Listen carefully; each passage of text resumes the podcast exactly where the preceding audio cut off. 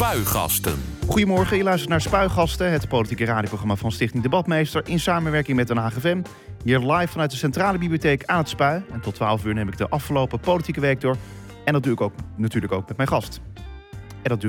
mijn gast. We blikken vandaag terug op het bewogen politieke jaar in Den Haag en in Zuid-Holland. De commissaris van de Koning, Jaap Smit, die is de gast. Want het Haagse roerige politieke jaar begon al op 1 januari... toen het vreugdevuur op Scheveningen uit de hand liep. De hoge vuurstapel veroorzaakte een vonkenregen. Burgemeester Pauline Krikke wees naar de bouwers. Zij hadden de afspraken met de gemeente met voeten getreden. De Onderzoeksraad voor Veiligheid concludeerde dat de gemeente over zich heen had laten lopen. De politieke steun voor burgemeester Krikke die brokkelde af, waarop zij besloot haar ontslag in te dienen. De commissaris van de Koning stelde Johan Remkes aan als waarnemend burgemeester van Den Haag. En in diezelfde week van het vertrek van de burgemeester moesten ook 2 wethouders hun ontslag indienen. De 2 wethouders van Hart voor Den Haag Groep de Mos, Richard de Mos en Rachid Guernaoui, die zijn verdachten in een corruptiezaak. Ze worden verdacht van ambtelijke corruptie, omkoping en schending van het ambtsgeheim. Nadat de Rijksrecherche invallen deed in de woningen en werkkamers van de wethouder, zegden de 3 andere coalitiepartijen het vertrouwen in Hart voor Den Haag Groep de Mos op. Het college viel, maar de coalitie van VVD, D66 en GroenLinks vond uiteindelijk 2 nieuwe bondgenoten, CDA en PvdA. Ook in de provincie Zuid-Holland gaat dit jaar de geschiedenisboeken in. Bij de Provinciale Statenverkiezingen werd Forum voor Democratie in 1 klap de grootste partij met 11 zetels. De partij kreeg het voortouw in de formatie met de hulp van Hans Wiegel. Maar na maanden onderhandelen lukte het niet om een nieuw provinciebestuur te smeden. Uiteindelijk bleef Forum buiten het bestuur. Een nieuw bestuur kwam natuurlijk overigens wel. Gaan we het straks uitgebreid over hebben in Spuigasten. Maar eerst het weekoverzicht. Het politieke weekoverzicht. Maandag 16 december. De Haagse commissie Integriteit, die bestond uit oud-officier van justitie Kitty Nooy en voormalig commissaris van de Koningin in Zuid-Holland, Johan Leemhuis-Stout, die kwamen maandag met een paar flink kritische aanbevelingen. Deze gaan over de benoeming van de nieuwe wethouders in Den Haag en de huidige werkwijze van het college van burgemeester en wethouders. De commissie constateert dat er was besloten dat de namen van de kandidaat-wethouders pas openbaar zouden worden na afronding van de screening. En dat gebeurde niet. Het nieuwe coalitieakkoord, inclusief de kandidaat-wethouders, werden al vorige week maandag gepresenteerd. De commissie constateert met teleurstelling dat deze procedure bij beide kandidaten niet gevolgd is, omdat de namen vorige week reeds openbaar zijn geworden. Integriteit is in Den Haag, Jaap Smit, een heel belangrijk onderwerp geworden. Dat hebben we wel meegekregen dit jaar. Dus misschien wel een les voor ons allemaal. En dan begaan ze toch, ik kan het toch niet anders zeggen dan een kleine misser. Hoe luistert u naar dat nieuws? Ja, ik begrijp niet waarom het zo moeilijk is om je gewoon aan dat soort afspraken te houden en de procedure gewoon goed te doorlopen. Ik heb het natuurlijk zelf meegemaakt bij dat vertrouwelijke gesprek wat ik met fractievoorzitters heb gevoerd. En waarvan een geheime opname was doorgespeeld naar Omroep West. Ja.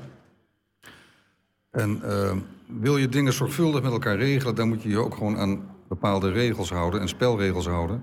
Mm-hmm. En ik begrijp niet wie ermee gediend is om daar voortdurend de hand mee te lichten en gewoon niet even te houden aan de afspraken die je op dat punt maakt. Ja. Dat schaadt het aanzien van het openbaar bestuur en daar schiet niemand iets mee op. Dus dat is een belangrijk thema, niet alleen in Den Haag. Dat is het overal. Overigens vind ik integriteit een containerbegrip. En ik vind dat het woord niet altijd goed gebruikt wordt. Het is ook een politiek wapen geworden inmiddels. Ja, dus je roept, ik twijfel aan de integriteit van iemand en iemand is al beschadigd. Daar moet je zuinig op zijn op dat woord. Ik heb daar eens een keer een verhaal over geschreven dat integriteit is hoort niet in de wereld van het recht thuis, maar is een moreel onderwerp. Daar moet je met elkaar een goed debat over voeren, elkaar de nieren proeven. Maar als je niet uitkijkt, dan ontaardt dat in allerlei juridisch getinte regels die precies zeggen wat je wel en wat je niet mag doen. Terwijl integriteit gaat om, maak je in dilemma's, want daar gaat het vaak om de juiste afweging en kun je verantwoorden waarom je die keuze gemaakt hebt. Maar dat gaat per definitie vaak ook over grijze gebieden. Want het leven is soms grijs en niet zwart-wit. Ja, maar het feit is wel dat je als bestuurder altijd moet oppassen. Zeker, dat merk ik aan mezelf ook. Je moet je goed realiseren dat je een voorbeeldfunctie vervult. Dat er naar je gekeken wordt en dat men zijn of haar vertrouwen voor een deel ook baseert op, zijn deze mensen die namens mij die functie bekleden, ook die van mij, zijn die te vertrouwen en houden die zich als geen ander ook aan de regels die gesteld zijn. Maar desalniettemin vind ik wel dat we zuinig moeten zijn op de betekenis van het woord integriteit. Soms maken mensen ook een vergissing. Soms weet je niet dat je iets hebt gedaan wat misschien ergens beschreven staat als niet kan. Dus ik ben zelf nogal zuinig bij het uitdelen van een oordeel over iemands integriteit. Maar als er echt iets aan de hand is, je hebt willens en wetens de hand gelicht met wat je met elkaar hebt afgesproken, ja, dan past geen genade, maar dan past het recht. Het lastige is alleen van, ja, daar zit een soort van grijs gebied in. Ik bedoel, de een vindt iets wel, bij wijze van spreken, integer. Bij wijze van spreken dat je, ik noem maar even wat hoor, puur hypothetisch, dat je met ondernemers afspraken maakt en dat je daar als politieke partij vervolgens voor opkomt in bijvoorbeeld een gemeenteraad of in de provincie of noem het maar op. Ja, en andere partijen, misschien het GROS, zal zeggen, nou, dat doe je niet. Nee, daar moet je dus met elkaar het debat over voeren. Overigens moet je als bestuur, er wordt heel veel gesproken over de afstand tussen bestuur en de inwoner of de burger. Maar er hoort een zekere bestuurlijke distantie te bestaan om te kunnen besturen. Want als ik zeg maar iedereen die ik op straat tegenkom beloof, ik ga het voor je opknappen, dan kan ik niet meer besturen. Waar het om gaat is dat je hoort wat er in de samenleving speelt.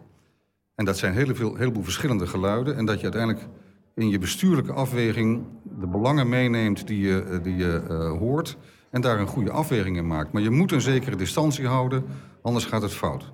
Dinsdag 17 december. Verschillende partijen in de Tweede Kamer die reageren vol verbazing op het nieuws dat Omroep West dinsdag naar buiten bracht over Louis P.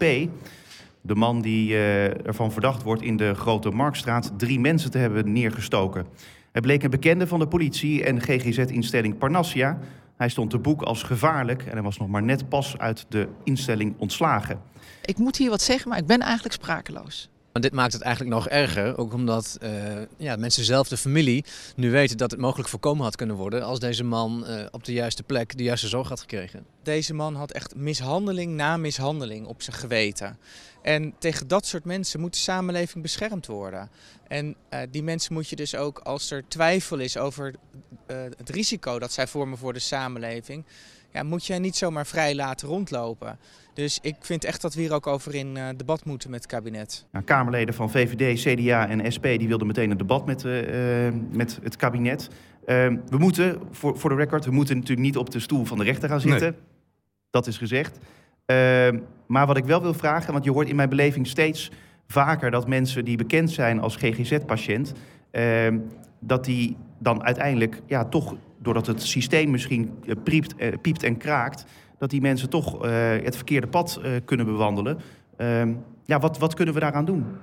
Nou ja, jaren geleden is het pad ingeslagen om mensen zoveel mogelijk in de gewone omgeving op te vangen of te laten verblijven. Mijn vrouw werkt zelf in de GGZ en is ooit begonnen in het provinciaal ziekenhuis Zandpoort, waar mensen, ja, beschermd woonden. Nou, dat hebben we allemaal afgebouwd. Dus dat betekent dat heel veel van die mensen die extra aandacht nodig hebben ook gewoon, ja, op straat lopen. En mijn zorg is wel eens dat niet iedereen kan ook goed voor zichzelf zorgen. Dus dan gebeuren er ook dit soort zaken waarvan je dan achteraf moet zeggen, ja, maar hoe is het in godsnaam mogelijk dat iemand dan bekend is en uiteindelijk gewoon dan toch op zo'n manier handelt met alle gevolgen van dien. Dus dat is een maatschappelijk probleem op dit moment. En de politie heeft het natuurlijk ook vaak over, hè? Ja. Die zijn handen vol heeft met het opvangen van verwarde mensen. Gemeente ook? Gemeente ook, ja. Dus ik vind dat we daar maar weer eens over moeten nadenken, van wat dat nou, hoe we dat op een goede manier aanpakken ter bescherming van die mensen zelf die uit de rails lopen, om maar zo te zeggen, maar ook ter bescherming van ons allemaal die slachtoffer kunnen worden van een impulsieve daad. Woensdag 18 december. Staatssecretaris Menno Snel van Financiën, D66... die stapt per direct op vanwege de kindertoeslagenaffaire. Dat heeft hij woensdag bekendgemaakt. De ellende die deze ouders is aangedaan kan ik niet meer goedmaken, zei hij in de Tweede Kamer tijdens de debatten over de kwestie. Als het helder wordt dat uw Kamer begint te twijfelen of ik nog wel een deel van de oplossing ben en ik niet een deel van het probleem aan het worden word, dan komt het moment dat ik mijn politieke verantwoordelijkheid op een andere manier moet inkleuren. En dat is door af te treden. En dat moment is nu aangebroken, voorzitter. Dus vanmiddag zal ik de koning verzoeken mij ontslag te verlenen. Jammer dat hij tot dit besluit heeft moeten komen? In de politiek is dat soms onvermijdelijk. En het is ook een groot vraagstuk. En dat heeft ook een beetje te maken met een andere zorg die ik heb, is dat we zo vaak handelen vanuit een wantrouwen. En dat daarom alles zeg maar, dicht geregeld wordt. En ook dat je als burger te maken krijgt met het gevoel van... word ik nou vertrouwd of niet? En dat is denk ik in dit dossier helemaal duidelijk geworden. En dat kan niet. De overheid is, zo voel ik dat zelf ook... is niet een of andere vreemd bedrijf dat de macht uitoefent... maar is van ons allemaal en voor ons allemaal. En dat je dan vervolgens regels stelt... om te voorkomen dat het een janboel wordt, is oké. Maar om iedereen het gevoel te geven, of mensen het gevoel te geven van... het zal wel niet kloppen wat je doet, ja, dat geeft een heel naar gevoel. Daar heb ik zelf als mens ook wel eens last van. Ik denk, oh, waarom geloof je nou niet gewoon wat ik zeg? Ja, maar wat hebben we eraan als bestuurders aftreden... die er eigenlijk vrij weinig aan kunnen doen? Nou ja, dat is ook een mechanisme wat je ziet van... hoor eens, is deze persoon, en die afweging heeft hij zelf gemaakt... nog in staat om met het gezag dat hij nodig heeft... daar een draai aan te geven. En dan kan het soms niet onvermijdelijk zijn om te zeggen... dan treed ik terug. Ik las vandaag nog het nieuws dat er nog 10 mensen zijn, geloof ik... of 10 gezinnen, die nog onvindbaar zijn voor de Belastingdienst... om die... uiteindelijk toch nog te helpen met deze kindertoeslagenaffaire. Ik vind het onbestaanbaar hoe mensen in die zin kwijt kunnen zijn. Ja, maar dat zijn ook... Nou ja, wij hebben een wereld opgetuigd die vol staat van systemen. En die systemen die moeten kloppen. En ik heb het al eens in een nieuwjaarstoespraak ook gezegd... die systemen zijn er voor ons en niet andersom. En ik vind dat we daar ook met elkaar goed over moeten nadenken... over de rol van die systemen die we hebben ontwikkeld. Vaak is het dus digitaal. Dat zijn enen en nullen. Daar kunnen bijna geen uitzonderingen in gemaakt worden. Maar mensen willen ook gewoon... hoor je nou mijn verhaal? En misschien pas ik niet in een vakje, maar luister nou eens even naar me. En kijk of we daar een oplossing voor kunnen vinden. In plaats van dat ik in een mal geduwd word... waar ik eigenlijk niet helemaal in pas. En dan krijg je allerlei ongelukken van. En dat is wel een zorg die ik vaker uitspreek. En dat het volgens mij ook een... boosheid bij mensen oproept, is als je het gevoel krijgt... ja, wordt er nou nog naar mij gekeken, naar mij geluisterd... of ben ik een nummer of ben ik een onderdeel van een systeem? En het lastige is dat je als overheid... ja, kun je zeggen, u kunt dat zeggen als commissaris van de Koning... maar ja, er wordt in de politiek wel vaker geroepen van... we moeten naar de menselijke maat terug. Ja, zeker, nou en of. Maar ja, hoe doe je dat dan? Als je al die systemen al hebt... Nou ja, laat ik zeggen, daar moet je over blijven nadenken... en met elkaar over in gesprek gaan. En zeker als dingen fout gaan, zoals het nu bij de Belastingdienst gebeurd is.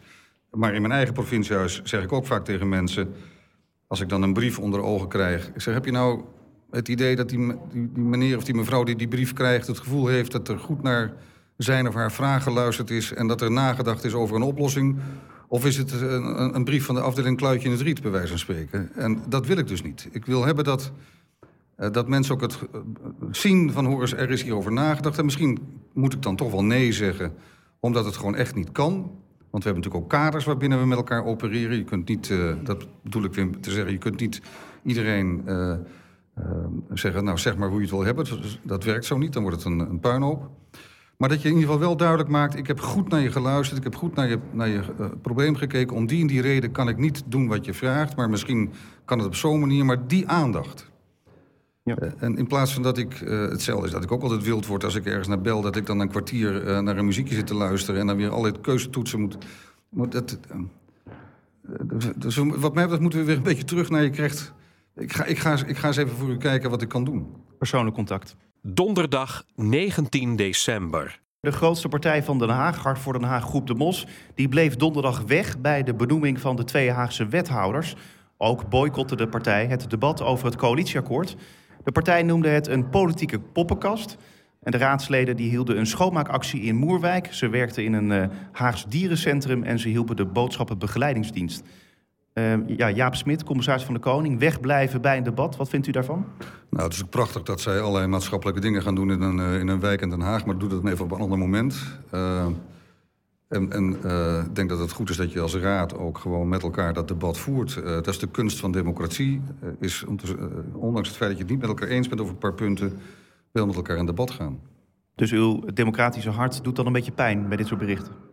Nou ja, dat heb ik wel vaker gezegd, ook op andere plekken. En ik blijf dat herhalen.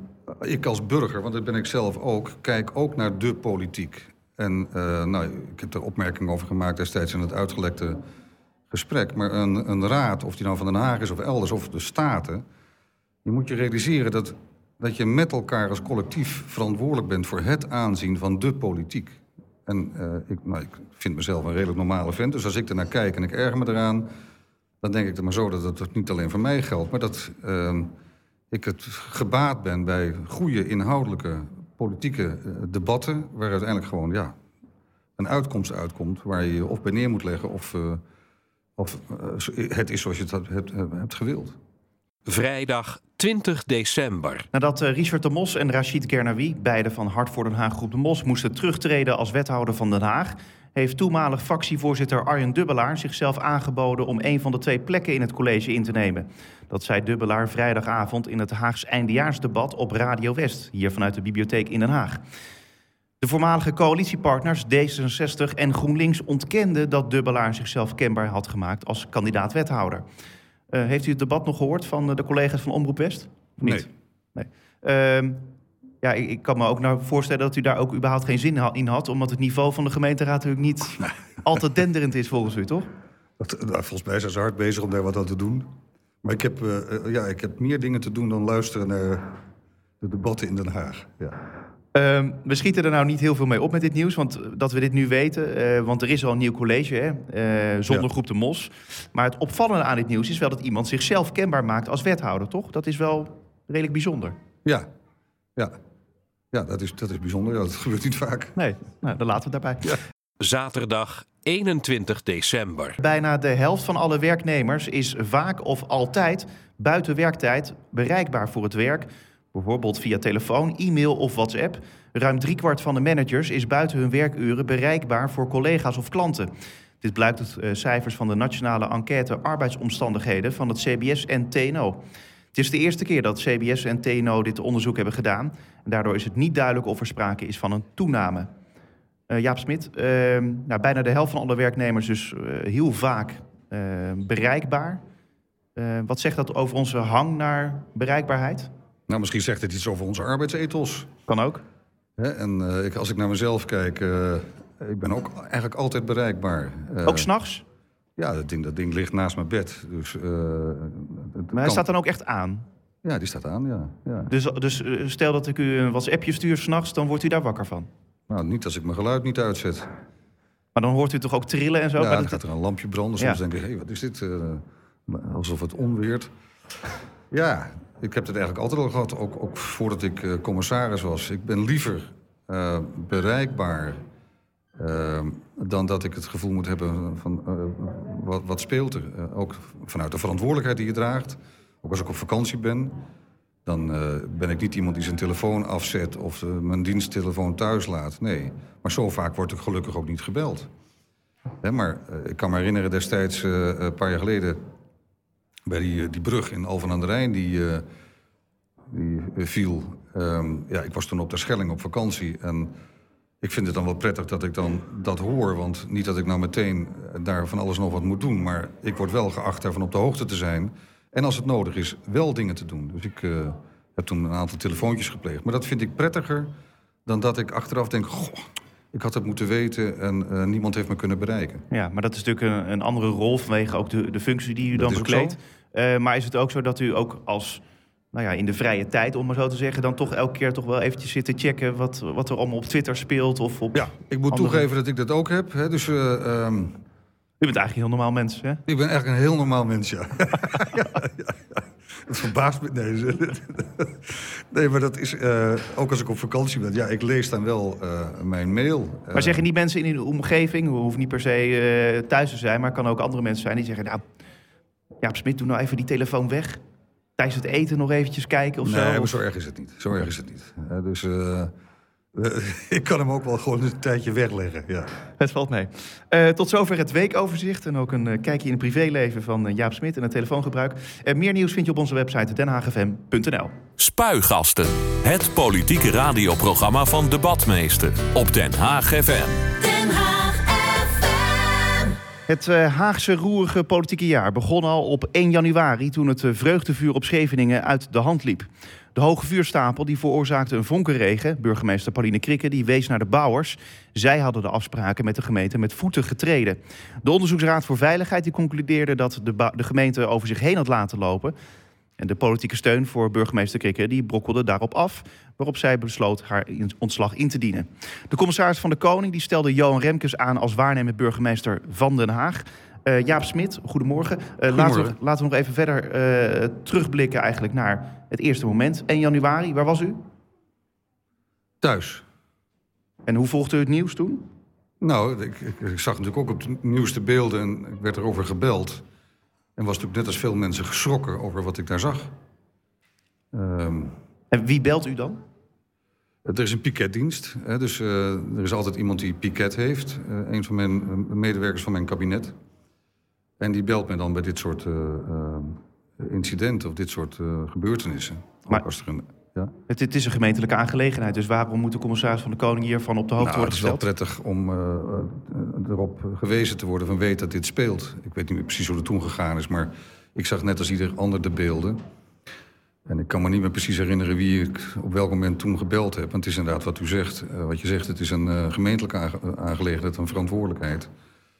Maar als iets groter wordt en de gemeente overstijgt, ja, dan word ik altijd op de hoogte gebracht. En over het algemeen vind ik het ook wel prettig om te weten, als er ergens iets ernstigs gebeurt, dat men mij even op de hoogte stelt en dat ik het niet alleen vanuit het nieuws hoor. Want ik kan er net als hier ook over bevraagd worden. Ja, je kunt er ook op Twitter over lezen overigens, maar kon op die avond ook. Maar wanneer had u nu door dat het ook een politieke kwestie zou worden? Wanneer is dat? Nou, dat gebeurde heel vlak daarna natuurlijk, met alle berichten die kwamen. En uiteindelijk hebben we natuurlijk allemaal gewacht op de uitslag van dat onderzoeksrapport van de Onderzoeksraad voor de Veiligheid. Maar dat heeft natuurlijk het hele jaar een belangrijke rol gespeeld hier, ook in de Haagse gemeentepolitiek. Ja, want laten we even naar dat rapport gaan.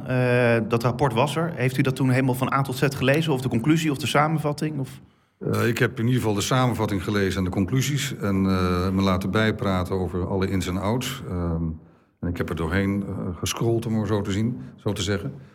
Ja, en daaruit bleek gewoon dat er toch een aantal dingen niet goed gegaan waren. Nou, dat wisten we al. Maar wil je vreugde aan deze vuren kunnen ontlenen? Om maar zo te zeggen, want ik geloof dat op dit moment ontlenen niet echt veel vreugde aan die vuren. En ze komen er niet eens. Nee, precies, maar dan zul je het anders moeten organiseren en anders moeten structureren. En dat gaat denk ik ook gebeuren. En de feedback die Jeroen Dijsselbloem, de voorzitter van de OVV, gaf, die was snoeihard. Die was eigenlijk nog harder dan bij wijze van spreken in het rapport stond. Had u toen het gevoel van dat die politieke steun voor de burgemeester vanuit de gemeenteraad ook zou afbrokkelen? Of? Nou, laat ik zeggen, dat risico bestaat zeer. En dat zag ik ook in de loop van de dagen en de weken gebeuren. Hè? Dus, en daar loop je natuurlijk als degene die verantwoordelijk is voor openbare orde en veiligheid een heel groot risico in.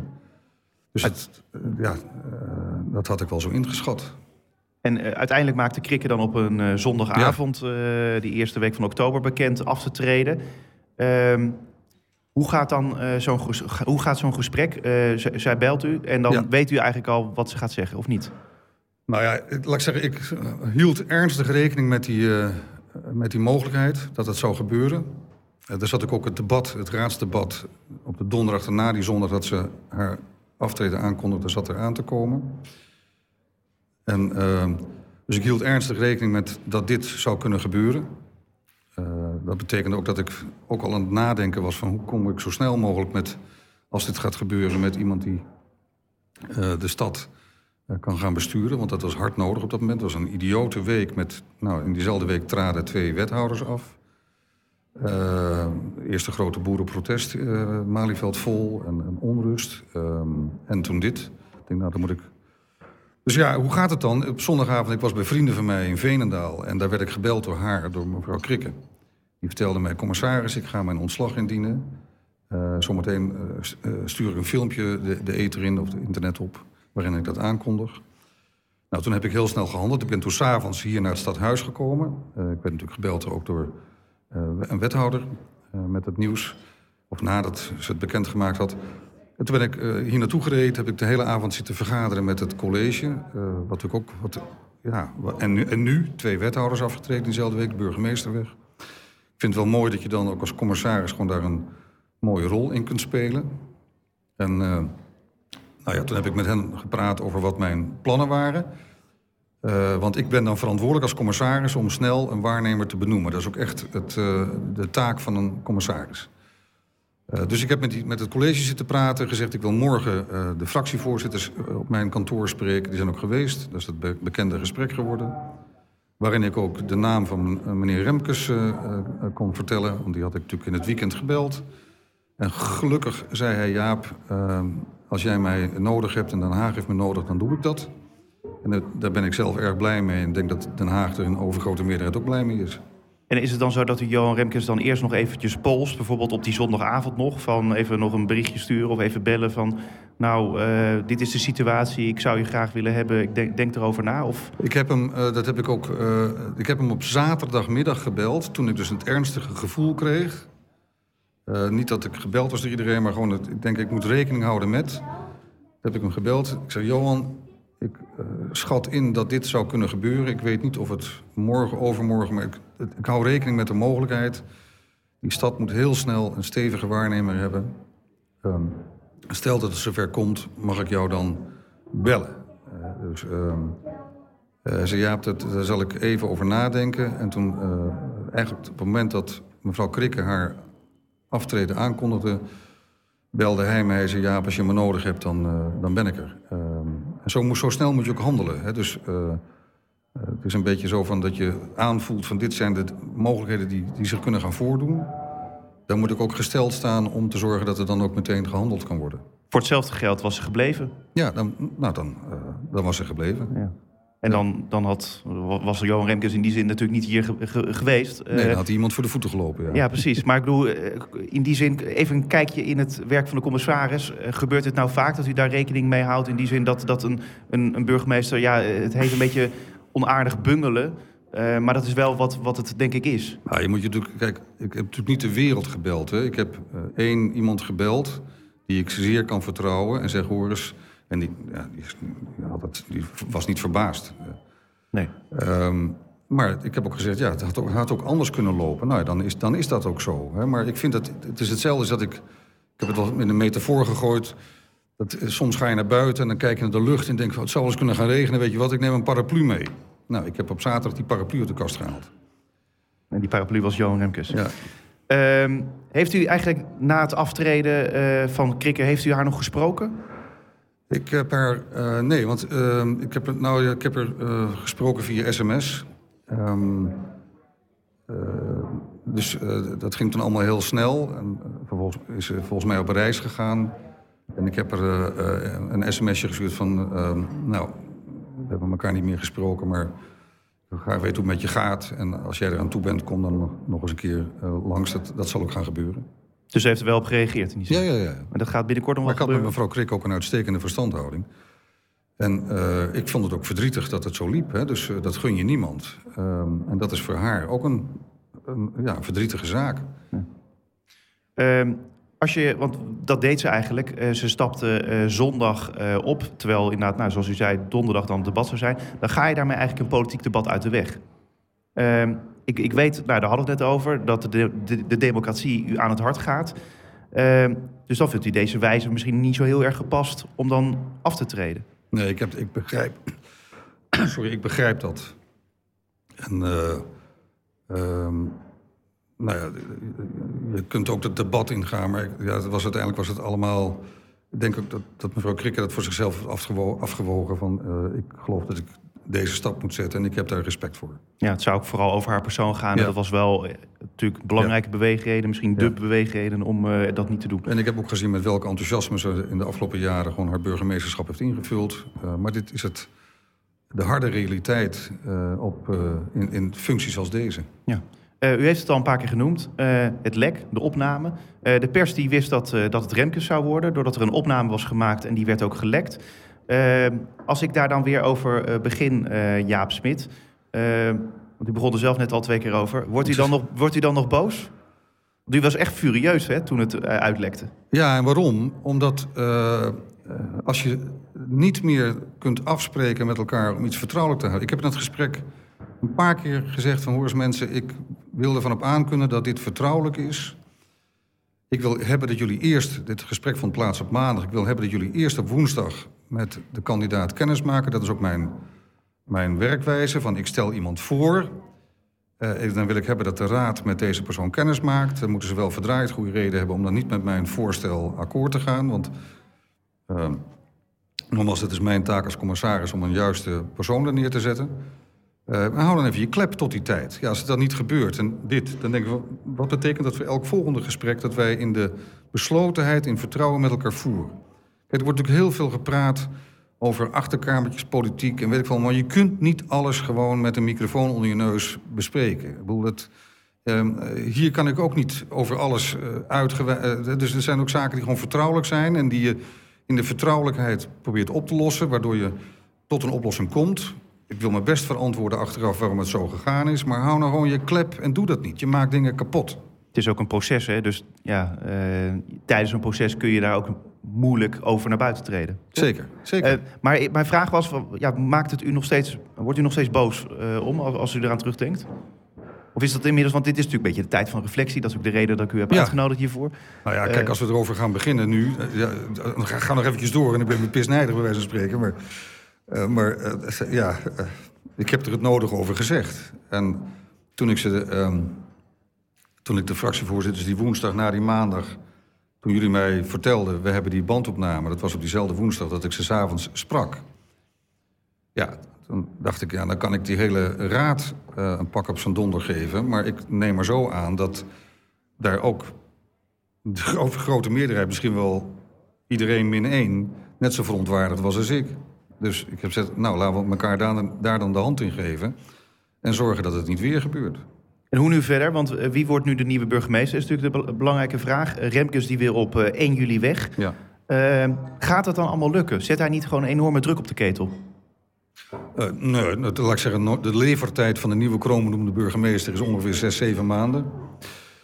Ik zeg dat met een glimlach, maar dat is de procedure. Ja, nee, dat klopt, maar we zijn ook al begonnen. Dus ik heb onlangs de fractievoorzitters bij elkaar gehaald. En met elkaar de start van de procedure besproken. Nou, daar gaat een profielschets weer opgesteld worden. Die kom ik in januari, geloof ik, ophalen. Ja, dan gaat de procedure van start.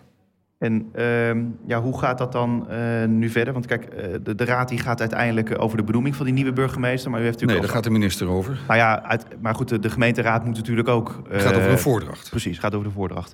Maar denkt u dan, gezien wat er allemaal is gebeurd... en ook de raad, hoe de raad zich heeft opgesteld tegenover de vorige burgemeester... Dat er misschien capabele kandidaten zullen zijn die denken... nou, ik sla misschien Den Haag maar even over, want... Dit is geen fijne situatie waar je in komt als burgemeester. Ja, maar ik heb me ook zo de verwachting dat er mensen zullen zijn die zeggen... daar zou ik mijn tanden wel in willen zetten. Het zijn mensen die houden van een uitdaging. Ja, het is geen appeltje-eitje hier in deze stad, maar het is geen enkele grote stad. En bovendien, je hoeft niet alleen een grote stad, kun je dat vinden. Je vindt ook andere gemeentes waar dat af en toe ingewikkeld is. We hebben natuurlijk Vlaardingen ook net voorbij zien komen de afgelopen weken. Dus het is gewoon een mooie, maar ook soms ingewikkelde... functie burgemeester zijn. En ja, ik verwacht dat er mensen zijn die zeggen... nou, dat durf ik wel aan. En Den Haag heeft ook recht op een stevige, gezaghebbende burgemeester. En ik heb de goede hoop op dat u die gaan vinden. Maar ik moet nog zien... Ik moet het net straks nog ophalen. Hè? Dus we gaan het zien. Het moet iemand zijn die zijn sporen in die zin heeft verdiend. Dat is één ding dat zeker is. Ja, dit is geen beginnersplek, nee. Dat is ook de reden waarom ik destijds heel blij was dat Johan Remkes bereid was dit te doen. Een man met gezag, met heel veel ervaring. Zo iemand heeft Den Haag ook nodig. Bij deze zou ik die mensen die zich in dat profiel... Nee, goed, dat profiel wordt opgesteld door de gemeente, maar dat is wel wat hier nodig is, ja. Ja, wat kan ik hier nog over vragen? Wat zeg u? Wat kan ik hier nog over vragen? Nou ja, we willen natuurlijk heel graag weten van wie wordt de nieuwe burgemeester. Ja, dat wil ik ook heel graag weten, maar dat weet ik ook niet. Nee. Nee. Maar heeft u zelf niet namen waarvan u denkt van... nou, dat zou wel een hele goede burgemeester zijn voor Den Haag? Ja, nou, dit is nou, ja, natuurlijk denk ik na over wat zou er in het net kunnen terechtkomen. Maar verder dan dat kom ik niet. En dan in die week van het vertrek van de burgemeester moesten dus ook 2 wethouders hun ontslag indienen. De 2 wethouders van Hart voor Den Haag Groep de Mos, Richard de Mos en Rachid Guernaoui, die zijn verdachten in een corruptiezaak. Ze worden verdacht van ambtelijke corruptie, omkoping en schending van het ambtsgeheim. Dat de Rijksrecherche invallen deed in de woningen en werkkamers van de wethouders, zegden de 3 andere coalitiepartijen het vertrouwen in Hart voor Den Haag Groep de Mos op. Het college viel, maar de coalitie van VVD, D66 en GroenLinks vond uiteindelijk 2 nieuwe bondgenoten, CDA en PvdA. Jaap Smit, u schrok zich vast rot toen u dit hoorde van die invallen. Ja, daar schrok ik inderdaad erg van, ja. Wordt u dan ook weer gebeld op zo'n moment? Ja. En kunt u dan als commissaris nog iets doen om Den Haag te helpen? Want de provincie heeft toch een soort toezichtfunctie op gemeenten? Nou, ik ben toen niet meteen in mijn auto met zwaailicht op weg naar het stadhuis gegaan. Nee, dat is een verantwoordelijkheid ook hier. Maar ik heb natuurlijk alles te maken gehad ook met gewoon we hebben het net besproken. Dat was een hele roerige tijd. En dan moet je als commissaris ook paraat staan om waar dat nodig is zo'n gemeentebestuur te helpen, ja. Want die coalitie die valt dan. Denkt u dan van nou, ze zoeken het eerst maar zelf even uit van hoe ze dat verder gaan oplossen? Of biedt u zich al aan van nou, ik ben er als jullie mij nodig hebben? Allebei. Ik ga ervan uit dat zo'n gemeentebestuur... Laten we niet vergeten, dit is natuurlijk een hele grote, gerenommeerde stad. Nou. Met ook heel veel... dat blijf ik afgelopen jaar even niet meer. Nee, maar goed...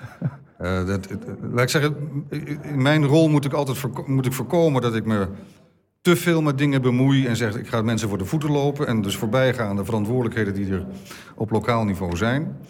En tegelijkertijd moet ik zeggen, en je weet me te vinden als je me nodig hebt. En dat heeft allebei geklonken. Ja. Even over, want dit is de tijd van reflectie. Wat hebben deze politieke gebeurtenissen, om dit even af te sluiten, in een week tijd, volgens u dan, voor effect op de stad Den Haag gehad? Want u zei net, ja, gerenommeerde stad. Maar wat er nu allemaal is gebeurd, dat moet echt een effect hebben gehad op deze stad Den Haag. Nou, ik denk dat veel mensen er ook van geschrokken zijn. En zich daar zorgen over maken. Ook wel terugverlangen naar wat ik noemde rust, reinheid en regelmaat. Daar is men op dit moment hard mee bezig. Ik heb ook in diezelfde periode gezien dat er heel veel mensen zijn met een enorm verantwoordelijkheidsgevoel en de bereidheid om er met elkaar iets van te maken. Dus het is misschien ook wel een wake-up call. Dat heb ik ook gezegd, realiseer je dat je de 3e stad van Nederland bent met een internationaal profiel. Daar wordt naar je gekeken. Noblesse oblige. Maar de stad staat er niet goed op? Dat zeg ik niet. De stad heeft een... Nee, dat zei ik. Oh ja.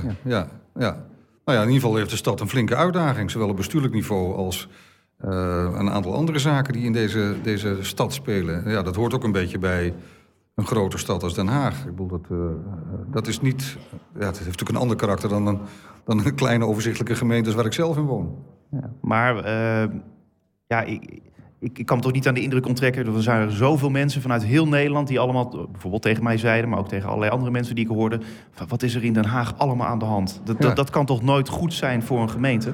Nee, dat is daar waarom het ook hard nodig was dat er heel snel een stevige waarnemer kwam die daar richting aan kan geven en rust kan brengen in de wat chaotische toestand die was ontstaan. En ik zie daar nu gelukkig de vruchten van. En ik hoop echt dat dat zich doorzet en dat men zich hier allemaal realiseert, zowel de burgerij als bestuur en politiek, van hoor eens, je hebt een naam hoog te houden. En we zullen met elkaar daaraan moeten bouwen. Dan naar de provincie Zuid-Holland, want ook in de provincie Zuid-Holland gaat dit jaar de geschiedenisboeken in. Bij de Provinciale Statenverkiezingen werd Forum voor Democratie in één klap de grootste partij met 11 zetels. De partij kreeg het voortouw in de formatie met de hulp van Hans Wiegel. Maar na maanden onderhandelen lukte het niet om een nieuw provinciebestuur te smeden. Uiteindelijk bleef Forum buiten het bestuur. Bijzonder was natuurlijk dat een nieuwe partij met 11 zetels... dus Provinciale Staten inkomt. Zeker. Dat is nog nergens anders gebeurd. Nee. In die zin hadden we het heel bijzonder. Dan even over die onderhandelingen. Werd u nou een beetje nerveus dan van het feit dat het dan zo lang duurt? Ik word niet zo heel gauw nerveus. Geïrriteerd? Dan? Ik ga gewoon het rijtje af. Ja. Nou, opgewekt werd ik in ieder geval niet van. Hè. Dus dat kunnen we wegstrepen. Nee, het was een ingewikkelde formatieperiode. Ook nog in een tijd waarin we met een bijna gehalveerd college zaten. Vergeet dat niet, er waren Eerst was meneer Weber was afgetreden, Han Weber. En daarna ging Rick Jansen van de SP, die werd lid van de Eerste Kamer. En dat was voor hem het moment waarop hij ook afscheid nam van het college. Dus we zaten uiteindelijk bij 3 gedeputeerden en een commissaris. Ja. En er stond nog wel het nodig op de rol. Dus we hebben het erg druk gehad in die tijd. Dus het was ook nodig dat er weer een voltallig college zou komen. En ja, beleidsrijke zaken lagen in die tussentijd gewoon stil. Want je bent in afwachting van het nieuwe college. Dus zeg maar, helemaal grote vernieuwingsstappen. Er moest nog een nieuw collegeakkoord komen. En dus dat heeft wel een paar maanden stilgelegen. Wat uiteindelijk ook gewoon een hoop werk heeft opgeleverd voor de laatste maanden van dit jaar. Dus het was een soort golf die voor ons uitging. En nou, je vraag of ik daar chagrijnig van werd. Nee, dat niet. Maar ik was wel blij dat uiteindelijk gewoon er een college aantrad. Ja, maar toch is het wel heel lastig uit te leggen. Althans, dat merk ik zelf. Als ik moet uitleggen van ja, waarom doet Forum voor Democratie, de grootste partij die ook nog ja, zo'n verkiezingswinst heeft gemaakt, geboekt. Ja, dat die dan ineens niet in het college zit. Nou, daar heb je zelf een hele mooie analyse van geschreven op de website van RTV West. Maar niet iedereen snapt het alsnog. Nee, maar politiek is ook niet altijd voor iedereen meteen te begrijpen. Maar uiteindelijk is er gewoon heel lang onderhandeld. Daar ben ik overigens niet bij. Want ik ben geen politicus.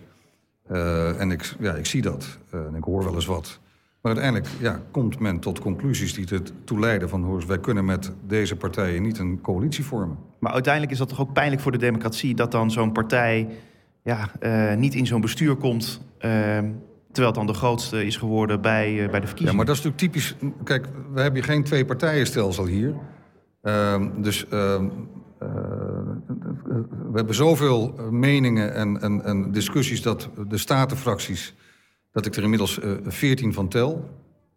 Hè, dus dat betekent, je hebt winnaars en verliezers. En zo werkt het in de politiek. En het is natuurlijk pijnlijk dat je als grootste partij dan wellicht niet in die coalitie komt. Maar ja, dat is ook politiek. Dat is het zoeken van een meerderheid.